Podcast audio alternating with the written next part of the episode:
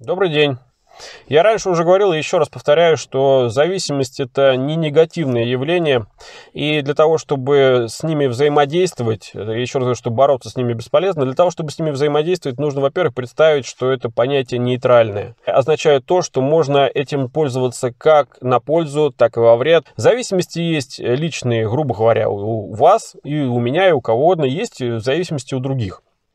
И взаимодействие с, с другими людьми подразумевает под собой преследование собственных зависимостей и э, взаимодействие с зависимостями, так скажем, чужими. Смысл жизни э, у нас является в том, что мы изначально делаем себя зависимым от него, придумывая себе как раз этот смысл жизни, то, чего мы хотим, к чему стремимся, цели и так далее. Средства начинаем изыскивать, все это понятно. И э, зависимости это все, что мы есть, и это из чего мы состоим, то есть вся наша голова, даже все наше мышление состоит из определенных вот этих маленьких независимостей, и которые и по одной, и в комплексе, и так далее. То есть э, мышление, которое построено по принципу нейронных сетей, это тоже, я уже рассказывал, это а, система зависимости. Почему? Потому что нервные клетки между собой соединяются там нервными вот этими нейросетями. Вот, у них есть определенная оболочка, и они между собой, получается, два понятия какие-то между собой соединены, и, соответственно, есть вот эта вот связь, да. Но эта связь не только она связывает, но, соответственно, и держит. И вот эта вот а, способность удерживать два понятия между собой делает их между собой зависимыми. Созависимыми, да, есть такое еще понятие, созависимость. Во-первых, нужно понять, что мы зависим от этих мыслей, и, соответственно, то и как мы думаем, нас настраивает на определенный лад, и, соответственно, мы э, себя, грубо говоря, создавая одну зависимость, да, мы тем самым и используя какую-то определенную зависимость, мы, естественно, деградируем тем самым другую. Соответственно, она деградирует, отходит для нас на задний план, мы теряем к ней интерес, и, в принципе, вот она и вся как бы с ней борьба. Поэтому я раньше рассказывал про вот эти переключения, не ставить проблемы и так далее, это в прошлых роликах, все это понятно. Если просто посмотреть вокруг, сквозь вот такую матрицу восприятия и увидеть, что люди все э, зависят от чего, допустим, берем любого человека, который с утра встал, ему надо это, надо то, там и так далее. То есть весь какой-то комплекс действий, которые он совершает и которые он думает,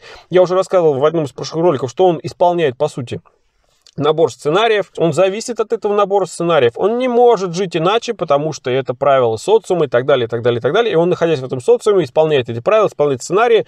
Он, да, как бы есть определенный как бы результат, это подкрепление, исполнение сценариев, он получает удовольствие, и ему, и, соответственно, он находится вот в этой относительной системе какого-то баланса, да, там, э, появления какой-то зависимости и компенсации этой зависимости получением какого-то результата. Зависимость это нейтральная штука, и можно ее крутить как угодно, угодно. Вопрос, как э, ее крутить, э, да, как, как менять ее полярность этой, этой зависимости. Нужно всего лишь научиться смотреть на нее с другой стороны. Это значит увидеть ситуацию под другим углом, исходя из других понятий. А если вот так? И тогда, если вот так, то мы видим ситуацию уже с другой стороны. В каждой зависимости есть достаточно жестко закрепленные правила. Если вы возьмете любую сферу жизни, любое понятие людей, э, закрепленное в их головах, если взять там религию, к примеру, то основными жестко закрепленными правилами являются, к примеру, 10 заповедей. Если начать их рассматривать, мы увидим, что эти заповеди не являются краеугольными и э, общеприменимыми. Почему?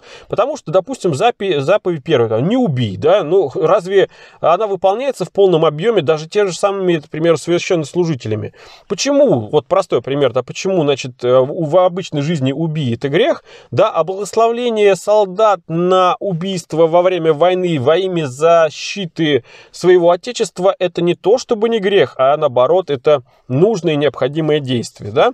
И вот на таких вот противоположностях, нестыковках, несогласованностях можно поймать любую зависимость и я к чему это говорил? К тому, что есть определенные правила. Теперь переход следующий. А, при помощи взгляда с другой стороны, при помощи лжи, при помощи уловок в этих правилах можно находить пробелы и можно их обходить. Для чего это нужно?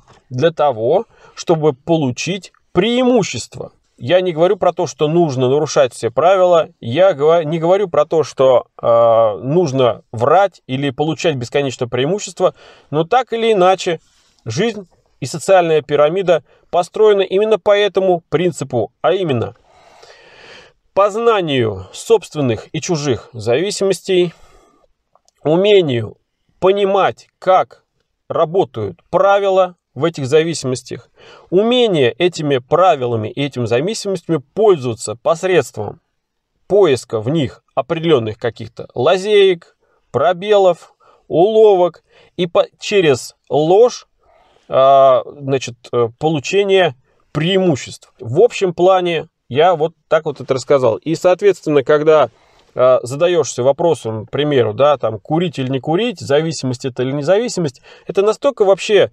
смешно э, и несерьезно выглядит по сравнению с тем, когда смотришь на главу корпорации, к примеру, Мальбро, который сам не курит, да, а все почему-то курят его сигареты. Да, смотришь, когда на спортсмена Конора Макгрегора, который является спортсмен, но который при этом всех призывает пить собственные виски.